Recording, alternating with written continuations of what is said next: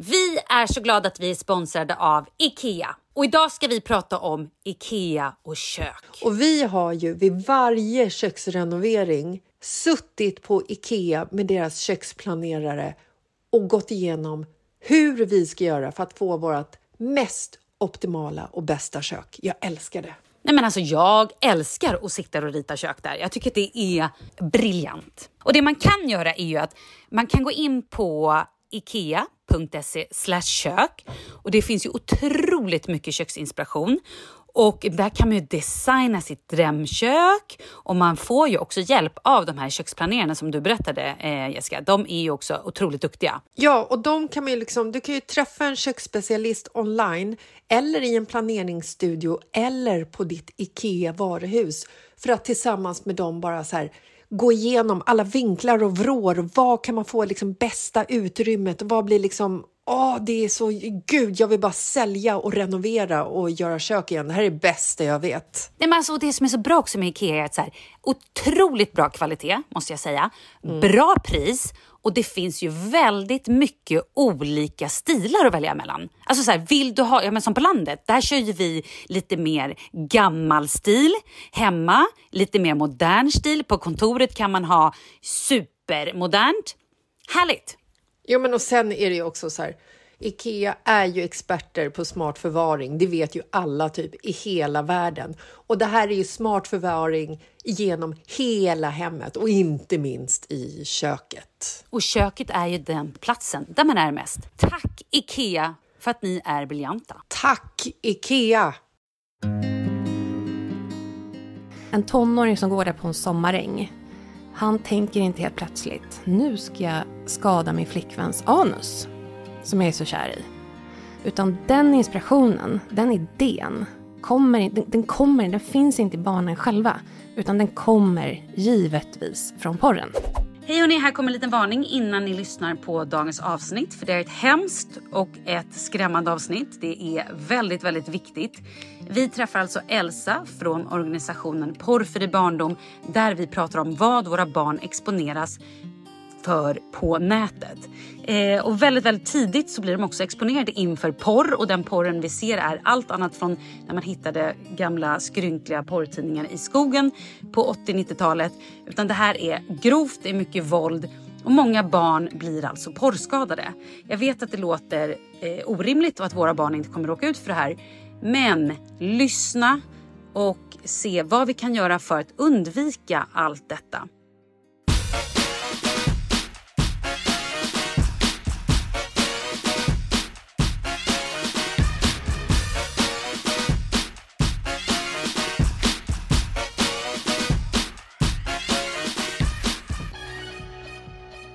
Ja, då är vi i vi. tisdags tisdags mode yeah. igen. Vi har en gäst i studion idag igen.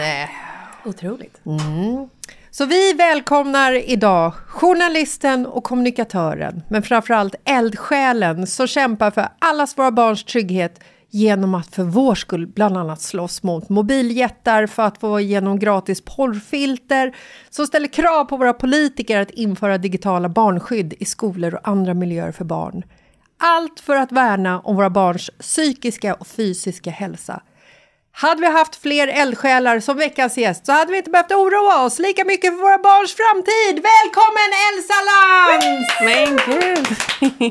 Hej och välkommen! Det var värdigt. Eller hur? Verkligen.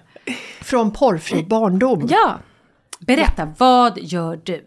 Du gjorde ju en bra intro där. Ja. Men det handlar ju om att egentligen kanske så här, ge dem det vi fick. Ja. Det har ju spårat. Och då behöver vi försöka få tåget på lite bättre körled. Mm. Alltså vi älskar ju porrfri barndom. Ja, men jag tänker att de som inte vet tack. Vad porrfri barndom är. Mm. Berätta lite större. Vad, ja. vad är det som har spårat och vilka är de? Ja. Nej men alltså, eh, när vi var små, mm. om vi tar anekdoten som yes. alla i våran ålder brukar dra med mig. Så jag drar den direkt, mm. så kommer de känna igen sig. Den kan vi relatera till också, ja. Vi i det här rummet i alla fall. Mm. Exakt, jag är född sjuttioåtta och mm. ja, ungefär då, innan nätporren kom. Så alltså, porrblaskan i skogsgömman, mm. kände ni igen den? Oh ja, absolut. Begreppet skogsgömman. Ja. Mm. Under en sten i skogen låg det några bladdrade. Och då var det kanske egentligen inte Playboy i Sverige framförallt. Jag skulle mm. säga Aktuellt Rapport. Mm. Mm. Och de stod ju också högst upp i eh, Pressbyrån. Mm. Sen tror jag att de skilde dem efter ett tag. Ja, men det var rätt. Alltså det. det tog mm. lång tid. Det tog lång tid, ja. Men det var ju när vi var små. Då såg man ändå lite stora bröst. Och ja, absolut. Men alltså sk- själva skilningen var ju ändå i vuxen ålder. Ja, exakt. Ja. Och de var inte heller i barnens höjd. Nej. De var åtminstone där uppe. Mm. Så vad är det som är skillnaden? Vad är det som har hänt nu? Idag är porren i barnens höjd. Ja, vad är det vi behöver skydda våra barn ifrån? Ja, nej men alltså via pop-up-annonser. Det vanligaste, alltså jag skulle säga nästan hälften av de ungdomar jag har pratat med sedan vi startade organisationen för sex år sedan drygt. Är att man har fått en pop-up-annons när man sitter och spelar vanliga barnspel. S V T har en dokumentär när en liten pojke sitter och spelar. Han är typ åtta nio år eller sånt där. Och han spelar en, ett jättevanligt enkelt barnspel med en röd boll. Och helt plötsligt så kommer en, literally verkligen yngre barns spel. Mm. Och så kommer en pop-up-annons och så klickar han på den med porr helt enkelt. Då. Alltså är själva pop-up-annonsen ett porrbudskap? Ja, ja. Det, det är liksom en pop-up-annons för porr. Så han klickar på den och så fastnar han i det han själv kallar för porrberoende. Mm. Och den slutar med, mamma berättade att han gick upp tidigt på morgonen eh, och han gick och la sig sent. Han tittade på det hela tiden, han mm. kunde inte sluta, han, han var verkligen, verkligen fast. Det finns ju ingen diagnos för det här, eh, men väldigt, väldigt många pratar om porrberoende och har jobbat med det liksom. Och sen så säger han i slutet, ja, den är, den är rätt dramaturgisk. My name is Joseph, I'm thirteen and a sober porn addict. Mm. Uh, och den är ju, så var det inte när vi var små. Nej. tretton år. Nej, det är ja. Och han har redan gått igenom det. Han har redan varit porrberoende och kommit ur då. Men vad är då, vad är då den stora faran med att vara porrberoende? Vad är det våra barn möts av mm. om de hamnar i, på de här sidorna? Ja, vi har ett arvsfondsprojekt och tack vare det så kan vi bland annat föra statistik. Vi har samlat på oss nu i drygt ett år. Då går vi in sista torsdagen varje månad klockan tolv på lunchrasten och tittar, försöker liksom skanna av vad är det som barnen most likely exponeras för. Om de, hälften kanske, typ hälften får den på pappan och så, typ hälften är att någon visar. Ett äldre barn på skolan eller ett syskon eller så. Och när de då kommer in på den här, man, någon säger Google X X X så blir det spännande. Eh, eller någon visar Pornhub som är en av de mest eh, populära sajterna. Mm. Xvideos och så vidare. Um, och då, det, det vi har kunnat kartlägga, man behöver, utan att klicka igång filmerna så har vi bara kartlagt eh, titlarna. Vad är det som ligger högst upp i en mobil eller en dator som inte har surfat förut så att de inte har fått några algoritmer som har påverkats. Um, men då har det varit, alltså nu trendar incestporren. Den har trendat ganska länge. Alltså family category eller rakt ut, vissa heter incestporn. Och då är det förhoppningsvis åtminstone spelat. Men det ska också tilläggas att i porren så finns det inga... Det, det är väldigt, liksom, väldigt, väldigt vanligt att det inte är identifierat vilka som är med. Så det finns inga samtyckes- eller ålderskontroller på de som är med. Så det kanske är incest som man sitter och tittar på. Det vet man inte alla gånger. Mm. Eh, men oavsett, för ett barn som kommer in och ser Dad likes to watch son molest daughter. Oh. Den ligger högst upp på Pornhubs startsida. Nej, förlåt. Det var Xvideos tror jag. Whatever, mitt på lunchrasten. Alltså att folk går in på sina lunchraster barn, och tittar på det här. Barn. barn! Barn går in ja. på sina lunchraster och tittar på det här. Ja, alltså det beror på om de har mobiler tillgängliga. Det beror på, vissa skolor har ju inte det. Men många skolor har fortfarande tillgängligt med mobiler. Och tyvärr så är det ju en hel del skolor som inte har någon form av skydd ens på de iPads och de datorer som skolan faktiskt till, literally, bokstavligen tillhandahåller ju och även grov våldspornografi. Ja. Och det var så vår organisation startade. Att vi upptäckte att det var fri tillgång till miljontals. Alltså vi måste bara greppa, vi som då växte upp på, eh, ja, för länge sedan. Att det är, det är svårt att veta hur många porrsajter som finns. Men I T-tekniker pratar om över femtio miljoner porrsajter. Det finns, oavsett siffra så finns det miljontals porrsajter. Väldigt, väldigt många. Och på en av dem kan det ligga flera miljoner. Så det finns, det finns extremt mycket. Och det är ju egentligen ganska logiskt. För att en av våra starkaste drifter är sexualitet. Eh, lättillgängligheten via att man kan spela in porr med en telefon. Eh, uppkoppling och lägga upp det. Så det behövs egentligen bara en telefon, uppkoppling och en mejladress. För att att eh, liksom producera porr och lägga upp porr. Och jag gissar också att det är en hel del våld i... Ja, absolut. Det, det är det definitivt. Det har gjorts... Det finns femtio år av pornografiforskning som...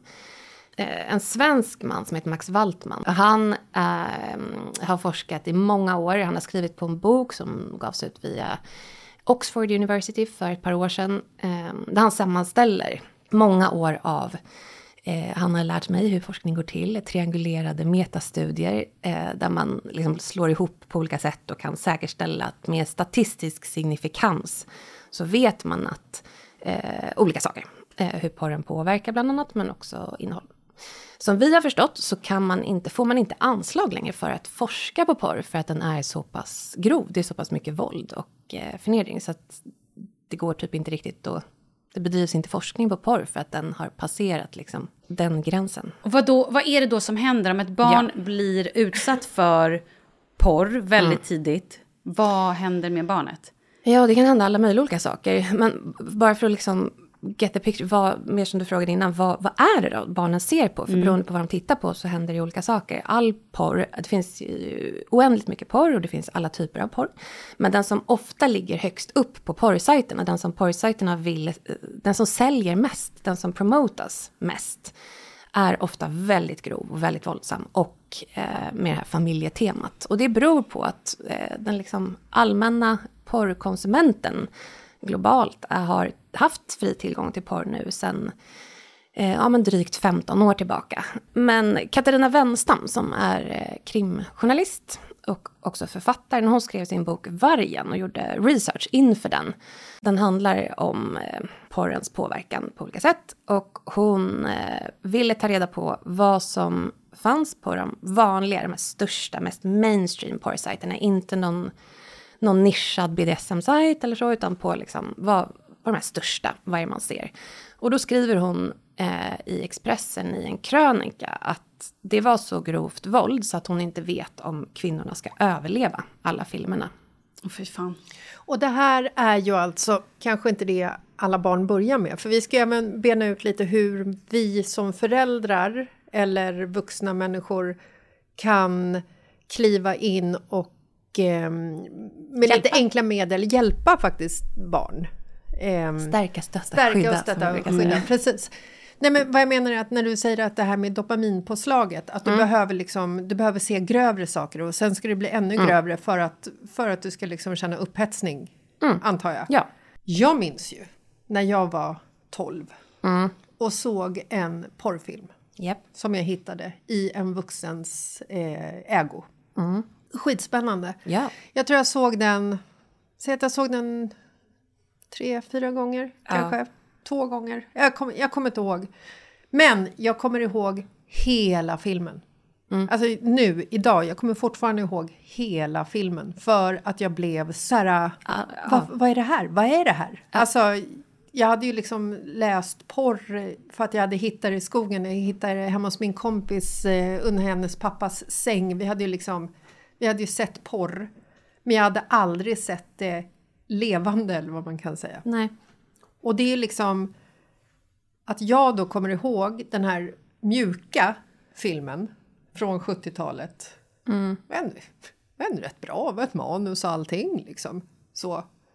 Men att då jämföra det med strypsex, våld, fisting, analsex, alltså hårda tag... Och där, där kvinnorna bara är liksom ett objekt. Mm. Och för att bli liksom pryglade, ja. skadade. Och, och vad när sätter vi namn... det för spår då Exakt. hos en person när det här har liksom ja. satt ett spår hos mig som ändå var liksom en, en mjuk porrfilm eller vad man kan säga. Mm. Exakt så. Men, men det som är är väl när du börjar titta på saker också att man då... lär sig att det är det man går igång på sen.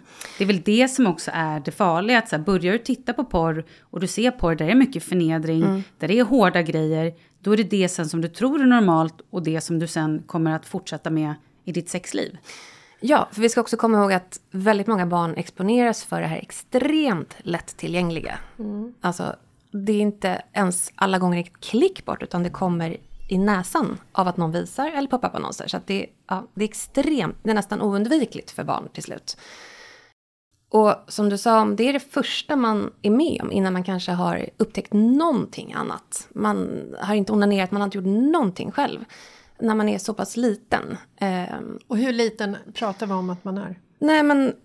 Uh, när, bör, när exponeras barn för porr första gången? Det finns cirka. Ingen svensk studie på det, tyvärr. Uh, vi hade väldigt gärna haft det. Det finns en studie som är, har ganska många år på nacken som Magdalena Mattebo gjorde vid Uppsala universitet. Uh, och den visar inte första gångs exponeringen, utan den visar första gången som ett barn letar, googlar, söker efter mm. porr. Och då var den på tretton. Men den, jag tror att den har sex sju år på nacken. Mm. Uh, och barn får smartphones tidigare och den... Den, det är ju inte då den här förstagångsexponeringen när man kanske ofrivilligt hamnar på porr. Men jag har så bra citat från föräldrar som har skrivit in till oss. Vår son på nio hade exponerats för porr en tid och han var traumatiserad. Vi fick gå i samtal, varje kväll förekom ångest och gråt. Ibland skrek vår son att han hellre ville dö än att se alla bilder i huvudet på kvällarna när han skulle somna. Mm. Så att det är... Ja, om jag hade sett äh, men alltså, någon bli fistad, knytnäve i snippa och anal och, och kanske samtidigt i båda och bli spottad på, bli slagen och rough anal, inte bara anal utan rough anal är ju en egen väldigt stor populär kategori som går ut på att eh, göra illa skada oh, tjejens anal. Vet. Hade jag sett det som åtta-nioåring, ja... Nej men alltså det, jag, fin- jag finner inga ord. Jag och det, typ... är så, det är det vi utsätter Sveriges barn för idag. Och då har vi också de som, eh, som säger att porr inte är skadligt. Ja, för ni, har ju, ni får ju inte bara ros i er organisation. Det kan eh, vi skriva upp. Ja. Mm. Mm. Eh, utan det finns ju inte verkligen... jättemånga men väldigt högljudda röster, några stycken. Ja, mm. som framhåller er som, som ett skämt nästan ja. Att... Porr, det blir man ju minsann inte skadad av. Och att det är rent bullshit. Och att ja, ni bara så här hittar på personer. Ja, och tyvärr så det vi har sagt från start, de här grejerna. Det, alltså det är så sorgligt att vi ska behöva sitta och vänta på rapport efter rapport efter rapport. Mm. Som bekräftar att vi har haft rätt hela tiden. Och att de har haft jättefel. Mm. Um, för det är riktiga barn vi pratar om som har farit väldigt illa under de här åren. Och mm. vi har inte fått igång politiker som vi önskar i Sverige. Vi har inte fått igång myndigheter att börja jobba med det här. Vi har inte fått, alltså, vi är så långt efter i Sverige så att det är... Jag, jag, först, jag fattar inte riktigt hur men, vi kan men vara i den här situationen. Men vad kan man göra då? För dels kan man ju själv ja. Se till att man har porrfilter på barnens eh, apparater. Ja, vi kallar det numera digitala barnskydd. För mm. att porrfilter är lätt att fatta vad det är, men mm. det är inte den korrekta termen. Eh, så vi säger digitalt barnskydd, eller barnskydd liksom. Mm. Och det, det är... Eh, det finns i alla Apples... Eh, alla mjukvaror via Apple. Och det finns, Google har sitt eget barnskydd som heter mm. Google Safe Search. Men Google mm. gör inte så mycket reklam för det här. Och inte Apple heller, och inte Telenor, och inte Telia, och inte någon annan operatör gör inte tillräckligt. De söker inte upp föräldrar. Jag tänker i, liksom, i säljprocessen. Ja, när det står hos verkligen. En operatör eh, digitalt, om du köper i en webbutik eller står i en fysisk butik. Hej, vill du att vi ska aktivera barnskydd direkt? Ja. Varsågod, klick, klick, klick. Då måste mm. ju kundtjänst veta det här. Då måste alla säljare veta det här. De behöver en inplastad. Vilka ska vi klicka på? Mm. Men egentligen är det också ett skämt. Att vi inte har förinställda barnskydd. Mm. Och det skulle egentligen räcka med att någon i Silicon Valley trycker på knappen. För Googles, eller för, framförallt då för Apples och för Googles eh, mjukvaror helt enkelt. Och låter det vara förinställt. Då skulle det... För varje telefon som redan har sålt som sen uppdateras, då skulle det ju bli förinställt på alla. Så till och med alla miljoner telefoner som finns där ute. Hittills har ju techföretagen tagit inget eller extremt lite ansvar. För det är väl det som är problemet också, att det sitter personer på... på positioner som ja. Inte ser det som ett problem. Nej, och så tjänar väldigt mycket pengar. Ja. Mm. Om man ska vara, om man ska vara krass mm. så tjänar ju både techföretag och eh, operatörer. Alla som tillhandlar, det är väldigt mycket trafik. Mm. Eh, även då mindreåriga barns eh, surf. Mm. Eh, faktiskt. Men hur gör man då? Och skolor då? Har skolor porrfilter eller barnskydd? Ja, när vi, när vi startade, när jag upptäckte på treungarnas avdelning att det inte fanns något skydd i paddorna eh, så gjorde jag min lilla hemläxa som man brukar göra när man eh, tycker är intressant att ta reda på saker. Eh, och då visar det sig ganska snabbt att över femtio procent av Sveriges kommuner, alla skolor och förskolor och fritids och eh, även bibliotek, inte hade någon form av skydd. Så det var femtiofyra procent av alla kommuner i Sverige, av tvåhundra, vad är det, tvåhundranittio kommuner, mm. hade inget skydd.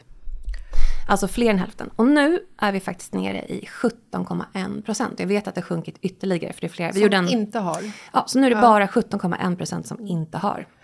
Så vad kan man göra då? Ska man höra av sig till sin ja, kommun och, och fråga? Ska man, ska man höra av sig till skolor, till förskolan? Ja. Vi, orsaken till att det skänk så mycket var för att vi fick tips av en, en, en politikermamma som satt bredvid mig på ett café och överhörde när jag satt och jobbade. Och du behöver, det var precis i the early beginning, du behöver ta fram ett medborgarförslag, jag hjälper dig, som du sen kan få ert community att skicka till mm. eh, era kommuner. Mm. Eh, super, super enkelt, en liten pdf där vi har spaltat upp vad som behöver göras och understödjer det med forskning och data och så vidare. Och de lagar som faktiskt finns i Sverige. Det är olagligt med att exponera ett barn för våld. Olaga våldsskildring finns till och med i brottsbalken även. Att det är olagligt att exponera barn för porr på en, en allmän plats. Men de här lagarna skrevs ju innan nätporren kom. Så det är lite klurigt. Men allt det där har vi tryckt in i det här medborgarförslaget. Och eh, fått massa föräldrar att skicka till sina kommuner. Så det är därför som det har tryckts ner så pass mycket. Så, jag så det är kan... fantastiskt. Du kan ladda ner det på en hemsida. Jag kan gå in på porrfri barndom punkt se. Yeah. Yes. Ladda ner det. Yeah. Och bara mejla iväg. Och skicka det till den det berör. Ja, infoadressen på kommunen. Det brukar vara info at Stockholm. Och förskolan då? Ifall jag, ifall jag går till förskolan eller ja. skolan och upptäcker att de inte har... Eh... Skolan är ju under kommunen också. Mm. F- alltså förskola, skola, fritids. Fritids är jättevanligt att exponeras på. Och det är många som glömmer bort. Så alla platser där barn är, mm. även öppna wifi, eh, behöver ju vara, eh, ha, ha barnskydd. Det, mm. det är så simpelt. Och det är inte bara, det finns ju många saker som inte är bra för barn. Och man, ja, många kommuner har ju gjort liksom flera sl- flugor i en smäll, självskadesajter. Ja, men så. Så man kan ju, när man tillhandahåller internet till barn så måste man ju någonstans också se barnperspektivet. Och det finns massa positiva saker, men det finns ju också ett säkerhetsperspektiv som vi inte kan strunta i. Att strunta i farorna på internet är lite som att sätta ett barn på i liksom baren på Finlandsfärjan och vinka farväl och vi ses som ett dygn. Det skulle ingen förälder göra. Nej. Och jag skulle säga att det här är många miljoner gånger värre. Det finns ju fler pedofiler och förövare som vill barn illa. Det finns mer skadligt. Alltså det, det finns ju oändligt. Internet är internet. Det är inte barnsäkert. Så man måste ju bara liksom backa det bandet och börja förhålla sig till internet som den snarare brottsplats, en lekplats liksom. Eh, och försöka på bästa sätt att göra det. Men det, det, det, ja, det, det är ju lite klurigt det där med att släppa ut barn på internet. För mm. att det, det kan man också mm. prata om. Men... men Mm. Man kan göra det bästa man kan. Man kan skicka medborgarförslaget. Man kan också kontakta sin skola direkt och fråga, har ni någon form av barnskydd? Eh, och be I T-teknikern, den här, är, den här är skarp, men be I T-teknikern, om de säger ja, då frågar många, ja men de har det här och det här skyddet, säger de, funkar det Elsa? Testa, säger jag. Eh, be I T-teknikern sätta upp eh, ett test, ett digitalt test, så för alla föräldrar som är intresserade logga in och test, titta när I T-teknikern testar det här och mm. ser att man inte kommer in på de sajterna som barnen inte ska komma in på. Den är ganska bra.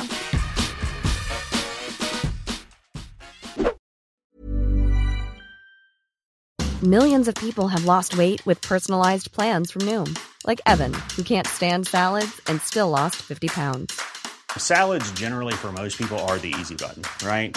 For me, that wasn't an option. I never really was a salad guy. That's just not who I am. But Noom worked for me. Get your personalized plan today at noom dot com. Real Noom user compensated to provide their story. In four weeks, the typical Noom user can expect to lose one to two pounds per week. Individual results may vary. Say hello to a new era of mental health care. Cerebral is here to help you achieve your mental wellness goals with professional therapy and medication management support. one hundred percent online. You'll experience the all-new Cerebral way, an innovative approach to mental wellness designed around you. You'll get a personalized treatment plan from a therapist, prescriber, or both in a safe and judgment-free space. Your Cerebral therapist or prescriber will outline a customized plan with clear milestones along the way, so you can get to feeling your best. With Cerebral, you're not alone in your mental health journey. We're here to empower you to live a fulfilling life. So take that first step towards a brighter future and sign up today at Cerebral.com slash podcast and use code ACAST to get fifteen percent off your first month. Offer only valid on monthly plans. Other exclusions may apply. Offer ends July thirty-first, twenty twenty-four. See site for details. Vi är sponsrade av Wolt. Wolt är den gåva som keeps on giving. Alltså, man beställer typ en påse med snacks. Livet händer och så plötsligt så kommer man på att man har beställt. Öppna dörren och så står den där. Som en otrolig present från mig själv och Wolt. Eller så kan man överraska någon annan. Man kan beställa typ lite god mat eller en påse chips, kanske någon lite chokladkaka eller någonting. Och skicka till mannens jobb eller till en kompis. Ultimata kärlekshandlingen. Fantastiskt. Alltså Wolt har ju prisvärd och smidig leverans av mat, matvaror och andra produkter ja, som... Men blommor, ja. fika, skönhetsprodukter. Alltså hur mycket som helst. Och hela vägen till dörren. Nej. Man behöver inte ens lämna sitt hem. Ja, och under mars har Wolt massvis med erbjudanden för att kickstarta våren. Men snälla då, ladda ner Wolt-appen W O L T. Ni kommer inte bli besvikna. Nej, gå in och kika vilka pangerbjudanden som finns just i din stad. Tack Wolt! Tack Wolt! Vi är så glada att vi är sponsrade av Bellissas Whitening. Alltså enligt mig marknadens bästa tandblekning. Och tillsammans med våren så har vi ett pang-erbjudande. Ja, men alltså med vår rabattkod Mitt i livet så får du hela femtio procent och fri frakt. Det här är helt galet om du frågar mig. På tandblekningen Be White Papp hundra. Alltså det är ju perfekt timing att fräscha till leendet så här inför våren. Jag tänker, man har suttit hemma, vinterduckit, mycket kaffe, mycket rödtjur. Ja. Ja, ja, men och så våren kommer, man vill le, man vill vara glad. Och men, man älskar ju att se glada leenden. Nej, men alla blir glad av ett vackert leende. Alla leenden är ju vackra. Ja. Men du kan ju liksom spicea till det, förlåt, gör det. Och gör det lite ju, vackrare. Nej, men jag är ju en tandfetisch. Jag älskar ju tänder och jag tänker mycket på tänder. Mm. Så för mig är vita tänder ganska viktigt. Men den här gelen då som man använder innehåller alltså tre gånger så mycket av det här effektiva ämnet för att garantera att man får ännu bättre resultat. Men det är ingen väteperoxid i, vilket det, man inte ja, vill det ha. Ja, det är grymt. Och det här är ju för att garantera att man får ännu bättre resultat. Ja, och skenorna är nya. Man behöver liksom inte forma efter de tänderna man har, utan de funkar jättebra. Plus att det här kan du göra vad som helst. När du ligger i badet eller eh, när du sitter och tittar på tv. Det är ja. jävligt easy sätt att få ett otroligt vackert leende. Man kopplar bara liksom in skenan direkt på lampan. Mm. Så smidigt. Mm. Och är du inte nöjd så får du alltså pengarna tillbaka. Så man har ju inget att förlora på att testa. Nej, men man blir nöjd, tro mig, man blir nöjd. Ja, använd koden Mitt i livet så får du ju femtio procent rabatt. Ja, in på Bellissas, alltså B E L I S S A S punkt com. Gör det nu! Härligt! Tack Bellissas! Vi är sponsrade av AniCura som är ett djursjukhus som finns i hela Sverige. Alltså... Visste du om, Malin, att femtio procent av alla gamla hundar och katter lider av minst en sjukdom? Men de är liksom experter på att dölja att de är sjuka, vilket är, är, låter helt eh, otroligt. Men är det sant? Oh. Ja, det är så jäkla sorgligt att de bara går omkring där och har ont utan att man vet om det. De brukar ju säga att när djuret anses gammalt, det beror ju på lite på ras och storlek. Men förenklat så brukar de på AniCura säga att en hund blir gammal vid sju års ålder och katter vid tio års ålder. Men gud, hur gammal är Pepsi? Ja, men jag har ingen aning. Hon är adopterad. Hon är allt mellan typ eh, sju och tretton. Men gud, det här passar er så bra. För på anicura punkt se så finns det ju massor av kunskap för dig som har djur. Och här kan man lära sig mer om flera åldersrelaterade sjukdomar. Läsa om olika symptom. Och så får man information om hur man kan anpassa sitt hem för en hund som är gammal eller en katt som är gammal. Så låt nu Anicuras veterinärer ge dig tips och råd. Nej, men alltså, jag måste typ så här, köpa en enplansvilla, ta bort alla trösklar och så vidare. Jag måste gammalt djuranpassat mitt hem, känner jag. Och vill du veta mer så gå in på anicura punkt se och boka ditt besök. För under mars månad så har nämligen AniCura femtio procent rabatt på en veterinärundersökning för alla hundar över sju år och alla katter över tio år. Men Jessica, ni måste göra det här, och alla ni med hundar och katter, gud vad jag tycker att det här var bra. Tack AniCura! Tack så mycket AniCura!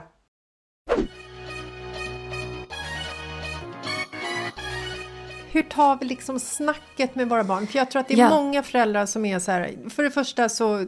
så vet jag att det är jättemånga föräldrar som absolut inte tror att deras barn har Nej. exponerats eller tittat på, ja. på porr. Så säger ju, tänker ju de flesta. Och den är också rätt naturlig, för att mm. man vill inte tänka på sitt barn i kanske en sexuell situation när Nej. de är nio år. Nej, det vill man ju helst inte. Framförallt inte en våldsam sexuell situation Nej. med förnedring och kiss och grejer. Um, så att den, den är ju, man får bara, okej, okay, de flesta tänker så. Uh, och då får man bara ta dem med sig att... idag ser det ut så här. Mm. Och jag brukar dra anekdoten Kamratposten. Mm. När, när Kamratposten landade i våran brevlåda så bläddrade jag direkt upp till Kropp och knopp. Ja. All, och som du med din ja. första upplevelse där. Mm. Alla är naturligt nyfikna av kropp och sex och mm. ska få vara det. Men porrindustrin har liksom kapat utvecklings hela den här processen. Mm. Ja. Så det, om, man, om man drar den något, något litet, ja men du, du kommer ihåg, vi var ju också. Då har de med dig på ett annat sätt. Just det. Och så får man börja tänka, då var det hjälm, då var det flytväst och nu är det internet mm. också. Så man behöver bara, det måste inkluderas i modernt föräldraskap liksom, tjugo tjugofyra. Och hur tar man snacket då? För den är ju väldigt, eh, eh, jag, jag har ju, sen jag träffade dig första gången, blev vi introducerade ja, eh, till dig via Malin. Ja. Det är fyra år sedan tror jag. Fem oh, år vi hade en kanske. frukost, kommer jag ihåg. Ja. Mm. Fyra, fem år sedan. Ja. Så har jag pratat med mina barn om porr. Och mm. eh, sex och samlevnad och samtycke ja. och så vidare. Eh, men jag, är inte, jag vet ju inte vad det har gett för resultat än. Så. Nej. Ja. Eh, men det är väldigt, det är svårt att kliva in och ta snacket. Mm. Hur, hur liksom knackar man på sin sons eller dotters dörr och, och liksom tjena hej, nu ska jag berätta för dig hur jävla farligt porr kan vara. Ja. Mm. Nej men alltså, vi har ju tagit fram en bok mm. där vi går igenom det här. Och man behöver ju tänka lite åldersanpassat också. Vad heter eh, boken? Porrsnacket, en handbok mm. för föräldrar. Mm. Finns överallt. Om man börjar med de minsta då, så rekommenderar vi inte att säga ordet porr. Nej. När Barnkanalen hade de haft två program vad jag känner till om porr. Och då skrev de porr över hela rutan. Och så fick jag en massa mejl i min inbox. Då hade en massa barn från föräldrar och lärare och så som hade barn som hade såklart gått och googlat. Så det hade liksom hela halva Sverige exponerat. Äh, förlåt, bjud, jag ska inte skoja. Men, dem till. Ja.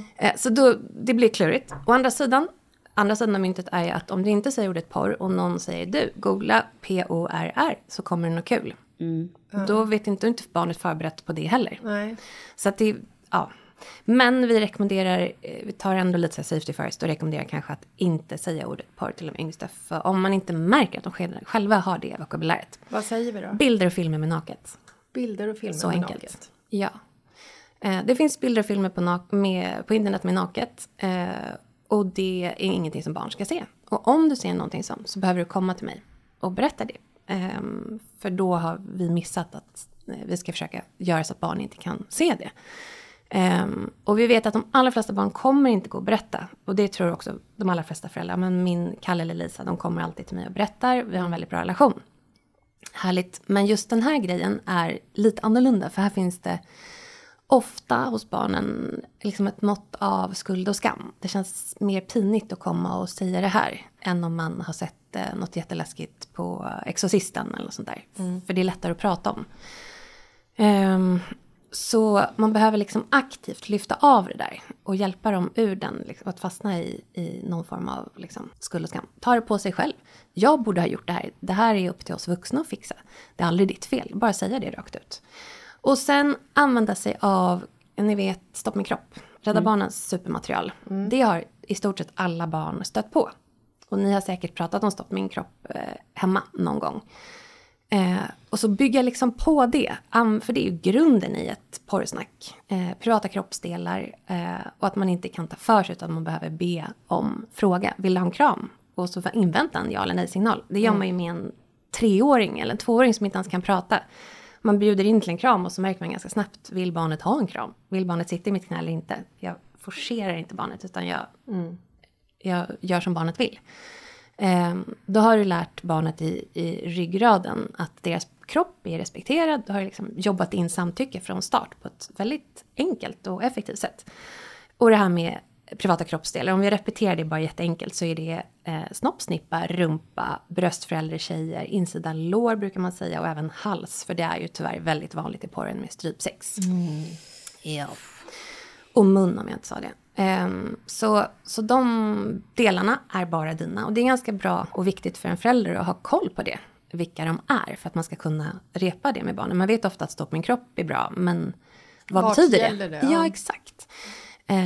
Så de är bra, repetera dem. Och sen så bara säga det som jag sa. Det finns bilder och filmer på internet med naket. Och det ska inte barn behöva se. Och om, om man stöter på något sånt så ska man komma. Och då har vi en liten övning som vi har utvecklat för att optimera att barnen vågar komma och prata om det. Mm. Som vi kallar för mina fem trygga vuxna. Eh, och den har faktiskt gått, den har blivit en succé. Det är jättemånga skolor som hör av sig och gör den. Och jag såg någon mamma som gjorde den på TikTok med sitt barn som jag inte har pratat med. Som bara hade liksom, gjorde, testade den. Och den går ut på att barnet får välja. Man bara identifierar vilka, var, går man på basket, fritids, skolan, bästa kompisen. Av mina liksom van, barnets vanligaste platser. Vem skulle du helst vilja prata med om det händer någonting som inte känns bra i magen? Det är steg ett. Så får de välja, ja men den eller den eller den. Så uppmuntrar man barnet att säga det, berätta det för den personen. För den vuxna kommer ju naturligt bli väldigt glad. Kanske ge en kram eller en high five eller ja vad, vad fint att du valde mig. Och då har man ju brutit nollan, då har du precis har öppnat upp en kanal. Och det optimerar att barnet eh, faktiskt vågar komma till den personen när det väl inte känns bra i magen. Så man får göra det bästa man kan för att de ska våga komma. Wow. Det är så bra. Ja, ja men den är enkel. Och jättefin. Otroligt fin. Jag gillar den. Min dotter hade gjort den och kom hem och var jättestolt och satt i soffan och mamma vi har valt och jag valde dig. Mm. Ja men det var, det var väldigt roligt. Hon visste inte om att det var varandra men ja. Fin. Ja. Du, vad gör man då om man märker att man har ett barn som, har, som är beroende av porr? Ja, alltså jag måste ju då i min yrkesroll vara försiktig och inte säga porrberoende för det är ju inte en diagnos. Men eh, vi kan säga, ba- alltså om barnen själva upplever att de inte kan sluta titta. Mm. Ja, då så är, är man ju beroende, så. Det kan jag säga. Jag tycker att man ja, är beroende. Det, man jag kan, jag kan också använda porrberoende. Mm. Det är, Go for ja. it. Mm. Ja. Jag är ju inte någon beroendeterapeut såklart. Men jag pratar ju mycket med, inte minst Roger Nilsson som är beroendeläkare. Han, har, han jobbade på beroendecentrum på Liljeholmsberget som han drev upp landstingsvård under tolv år tror jag. Det mm. sparades bort. Sveriges enda eh, ja, för sex och porrberoende. Yeah. Eh, så den finns inte kvar. Men han och hans kunskap finns åtminstone kvar. Min dröm var att vi skulle växla upp den så att den fanns i alla kommuner. För mm. vi, kan inte, vi kan inte möta det här behovet. Det är ett enormt behov av ja, men, äldre också. Men framförallt då, vi jobbar ju mot, gentemot barn. Eh, den yngsta som hörde av sig på mig på, då har jag liksom hittat porrfri barndom på Instagram. Och så ser han någon fyrtiofem-årig mamma där. Och så skriver han till henne. Eh, liksom, det måste finnas så många andra i hans led. Eh, fritidsledare och allt vad det kan vara. Liksom, som han hade kunnat lättare prata med. Men han hittar till mig till slut. Och han var tolv. Eh, och kan inte sluta titta. Och de, de här, de som hör av sig då. Då har de blivit ganska desperata. Då har de försökt. Många har gått till sin skolkurator. Eh, och känner inte att de har fått hjälp. Och inte fått gehör. Det finns många fantastiska skolkuratorer där ute men de har i sin tur inte fått utbildning om det här eftersom det inte är någon diagnos. Så att det, är liksom, det, det finns otroligt lite, knappt någon hjälp att få. Frälsis har eh, något som kallas för starta om som jag inte har testat då för jag har inte varit eh, i behov av det men jag har hört positivt från personer som har gått där. Men de tar bara från arton och uppåt. Så alla de här tonåringarna som sitter med det här, de får väldigt lite vuxen, alltså gehör ens och väldigt lite hjälp. Men de jag pratat med säger att det i stort sett bygger på, som all annan beroendeproblematik, att försöka inte titta alls, gå igenom någon slags abstinens. Och sen att eh, försöka identifiera triggers, försöka få bort dem. Just porren är ju extra klurig för att det finns så mycket överallt. Och det finns andra saker som kanske inte är porr men som också triggar på det sättet. Enligt Roger så är just det här en av de svåraste beroende eh, problematikerna att ta sig ur. Bland annat därför. I stort sett så har jag fått det förklarat för mig. Han finns tillgänglig. Han, han jobbar privat med sin eh, fru. Mejla elsa at porrfri barndom punkt se så ska vi försöka lotsa mm. vidare så gott det går om någon behöver hjälp. Men det, det jag är verkligen ledsen att det inte finns mer att hänvisa till. Liksom.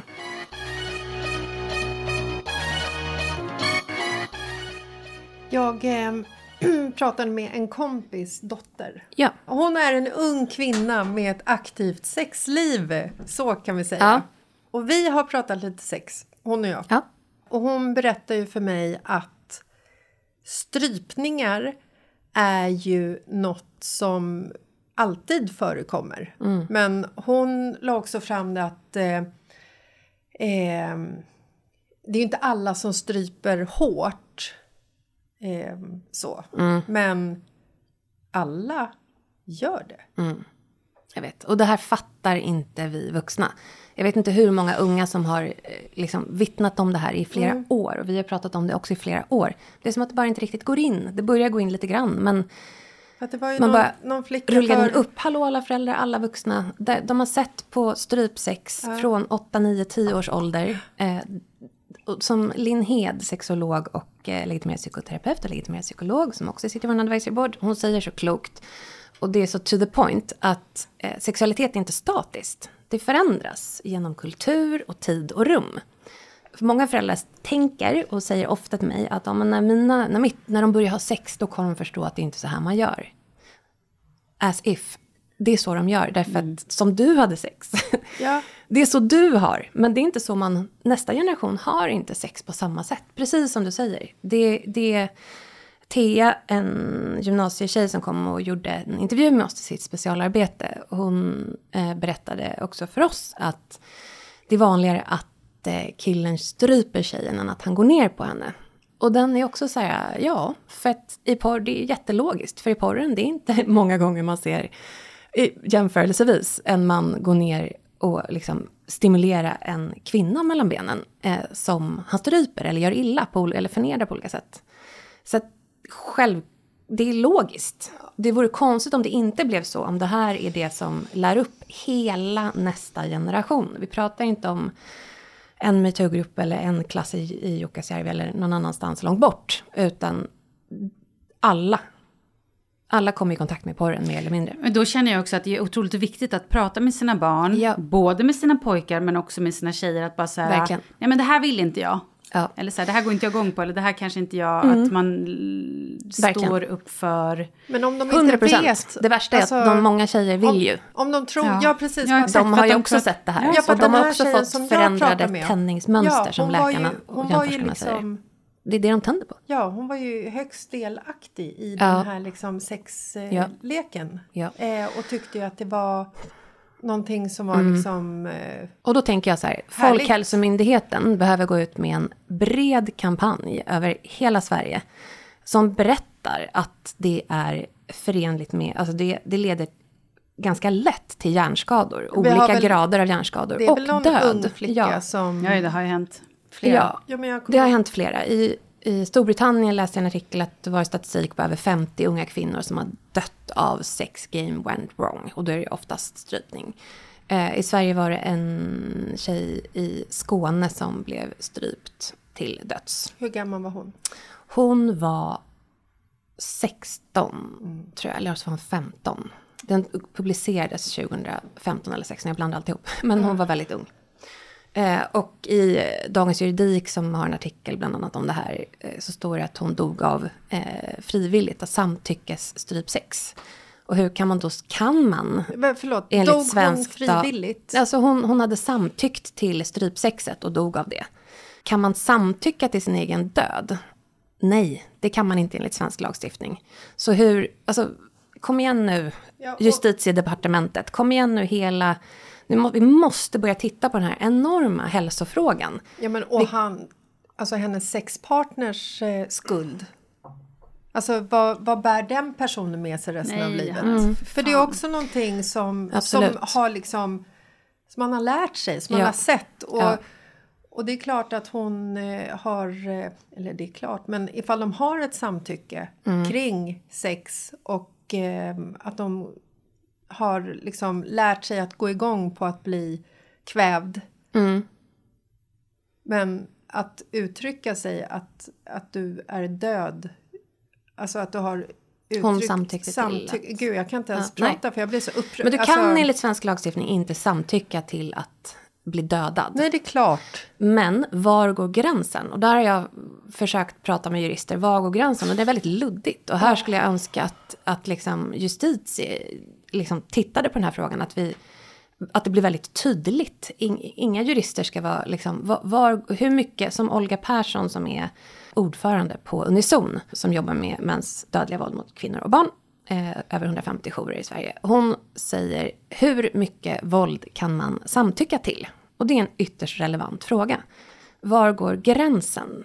Så, det finns ju ja, en och annan, väldigt många som har, har utsatts för väldigt grovt våld. Inte bara strypning utan annan... Alltså, vi pratar med skolsköterskor med flickor som inte kan sitta ner på lektionerna för att de har varit utsatta för fisting eller eh, hårt analsex utan förberedelser och som, som går ut på enligt porren, eh, porrinspirerat, att det ska göras illa och det ska skadas.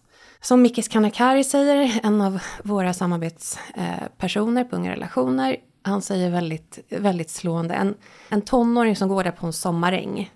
Han tänker inte helt plötsligt, nu ska jag skada min flickväns anus som jag är så kär i.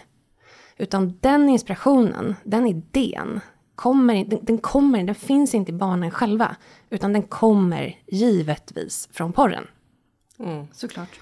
Och så vidare. Så att det, det ja, eh, vi kan liksom inte som samhälle längre ducka i den här frågan. Olga Persson säger också klokt att det är som att...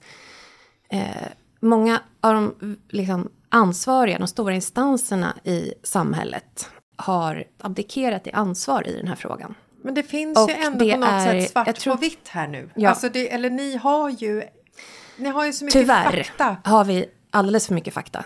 Eh, så att det, det är verkligen svart på vitt. Men det, ja, det är verkligen miljondollarfrågan. Jag kan inte förstå att inte Sverige har kommit igång med...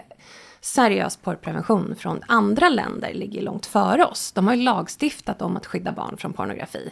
Storbritannien har gjort det. Danmark har gjort det. Mm. Eh, Italien har gjort det. Wow. Spanien tittar på det här. Frankrike tittar på det här. Och det är väl också att man ska, att man ska liksom bank-I D-logga mm. in på liksom... Bank-I D är jättebra. Mm. Eh, men eh, det är bra framförallt ur ett signal... perspektiv, signalvärde. Mm. Om det finns så många miljoner porrsajter så måste du kontakta alla dem och få alla dem att installera någon form av identifieringsverktyg för att det ska funka. Det räcker med att en porrsajt inte har det där. Så vi jobbar framförallt med de lågt hängande frukterna och det är ju att informera föräldrar om att Google Safe Search, att det är ett problem, ett, att Google Safe Search finns, hur man slår på det och att Apple också har ett skydd. Har du en iPhone hos ditt barn, då måste du ju ha både Google Safe Search och Apples egna skydd. För det går ju på Safari.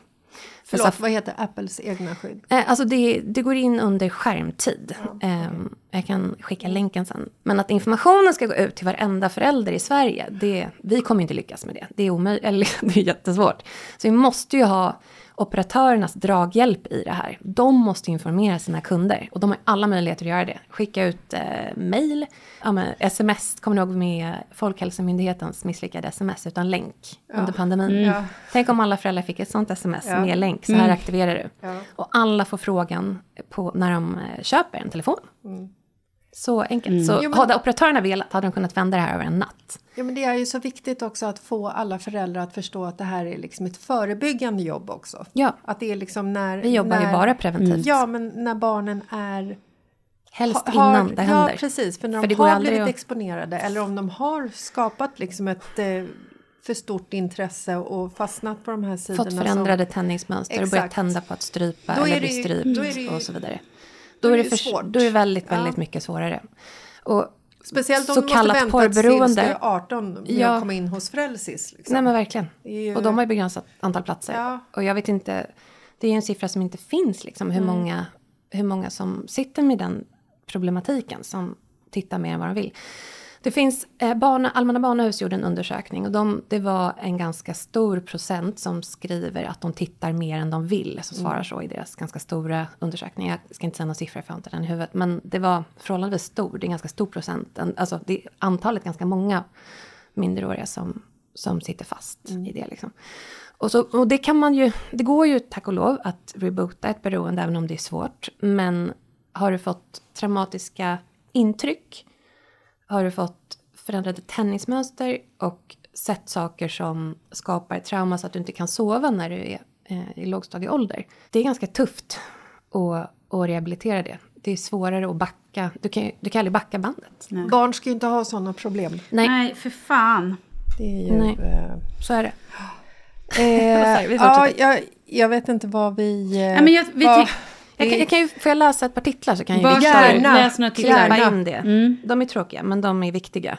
Högst upp på YouPorns startsida på lunchrasten låg en titel med två komma åtta miljoner views och åttiotre procent likes, vilket ju har en normaliserande effekt för de barn som kommer in. Styvdotter med stor stjärt tycker om att användas gratis av sin styvmammas nya pojkvän. Högst uppe på Pornhubs startsida på lunchrasten tjugosjätte oktober ligger Styvbror, nu kom du nästan i mig igen, med en komma fem miljoner views och nittio procent tummar upp. Högst uppe på Pornhubs startsida på lunchrasten tjugofjärde augusti, min styvsyster låter mig stoppa in ollonet för att veta hur det känns i hennes förbjudna snippa. två komma fem miljoner views och nittio procent tummar upp. Och också snippa. Mm. Ja, det var ju på engelska, så det är översatt. Ah, så okay. De hade inte just det ordet, men ändå. Styvsyster ville ha en video till TikTok, men fick sin tajta fitta knullad istället. tio miljoner views, åttionio procent likes. Och det var också på lunchtid på Pornhubs startsida. tio miljoner views. Ja, och då ska man också komma ihåg att de här filmerna, när barnen kommer in, eh, så rullar de. De behöver inte klicka igång den här filmen utan de får den uppspelad automatiskt i ansiktet. Vadå? För att den ligger högst upp? Eller? Nej, alltså när du kommer in på, när du har thumbnail över ja. Eller om du går in via mobilen så det rullar. Du behöver inte klicka igång som på YouTube till exempel. Oh. Eh, det är ingen play-knapp utan den, den går igång. Så att du, du eh, och det, det är ju bland, ofta bland det värre... Alltså, de så ifall du hamnar där av misstag så blir du exponerad av det här utan att du valt att... Ja, det är därför vi gör det här lilla liksom, högst upp på lunchrasten på Pornhub startsida. Det, det är liksom... Pornhub är en, en av de absolut mest populära sajterna så det är most likely den som ett barn som porrsurfade då har sett. Och det är jag det jag... som ligger högst mm. upp. Och lunchrasten är ju liksom... Ja. Att man får ha ett sånt, nej, alltså ett, driva ett sånt företag. Eh, så, jag har så mycket frågor kring det här. Det är många frågor. Liksom, eh, ja, det är många frågor. En, en um, lärare hörde av sig till oss och skrev att eh, i en årskurs fyra, elever som inte lyssnar på en vikarie som får jobba fritt på datorn för sin lärare. En stökig pojke som hoppar över till en av tjejernas datorer och öppnar en porrsida. Hon helt hjälplös. Och jag med ringande ord om att jag ska dra åt helvete när jag försöker ställa stopp. Eh, så obehagligt att man känner sig så maktlös. Tack och lov för ja, den här podden som lyfter. Men ja, det, det, det är svårt. Det är också vissa, vissa skolor eller rektorer. Eh, jag stod och pratade med högsta höns på Gott, Region Gotland i Aftonbladets tält i en debatt för ett par år sedan på Almedalen. Och hon menade att barn absolut skulle få ha tillgång till pornografi i skolan. Eh, och på fullt allvar faktiskt stod och debatterade för det. Eh, och så frågade jag till slut, men har du varit inne på någon av de här porrsajterna? Fy fan, det sjukaste jag hört. Ja. Ja, vet, för hon menade att det är bättre att det här kommer upp i skolan för då, kan, då har man ett tillfälle att prata om det. Och det kan ju låta bra, men jag frågar henne återigen, har, barnen, har du varit inne och sett det barnen ser på? Vet du... Och nej, det hade hon inte. Så hon hade själv inte sett vad det är. Hon hade ingen koll egentligen. Det var, var väldigt bristfälligt med vad hon visste om vad barnen ser på de här sajterna. Men vad bra.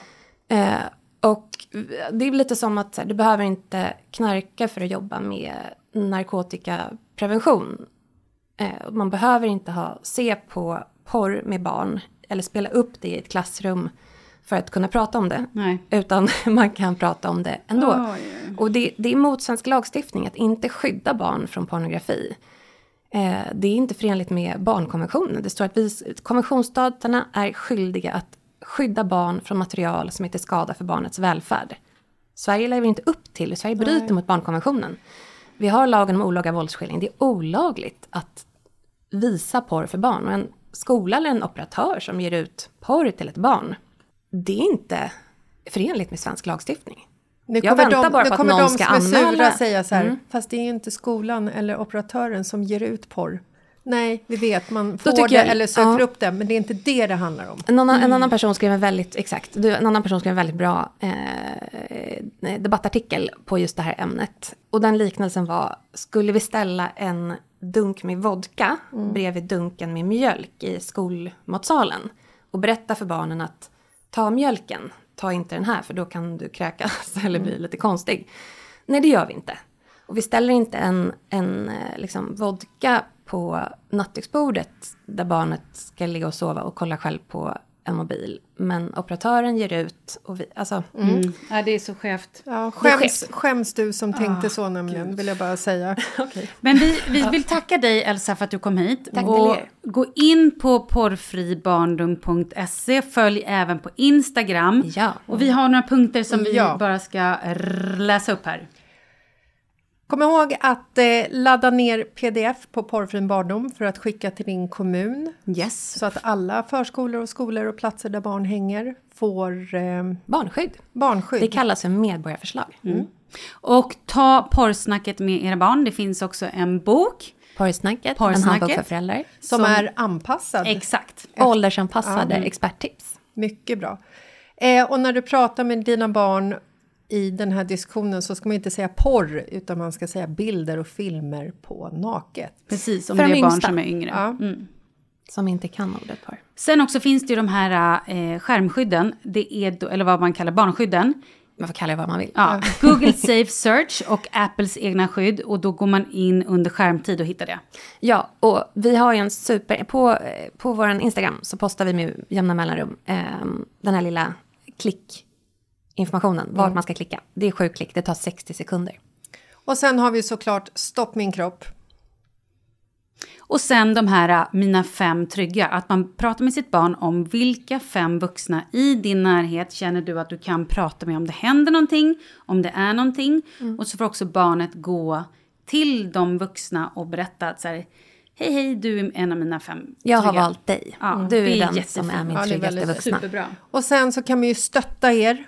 Bli ja. mån, månadsgivare. Yes. Så välkommet. Mm. En swish blir vi också glada för. Ja. Varje krona räknas. Mm. Ja, tack. Jag är eh, lite lätt eh, skakad. Eh, och ändå är det typ ledsen. Femte och, gången vi ja, pratar vet, om det här. Men det är galet. Det går varje inte gång. Att bli eh, oberörd. Man blir berörd oavsett. Ja. Ja. Och tack. Du kommer säkert få komma tillbaka. Mm. Yeah. Mm. Tack så Anytime. mycket. Tack snälla. Tack till er tack. för att ni lyfter det. Ja, men tack. Och fattar grejen. Och tack till dig som fortsätter ja, kämpa. Det är otroligt. Och vi hörs på fredag. Det gör vi. Ha det fint. Tack så mycket. Hej då. Hej då.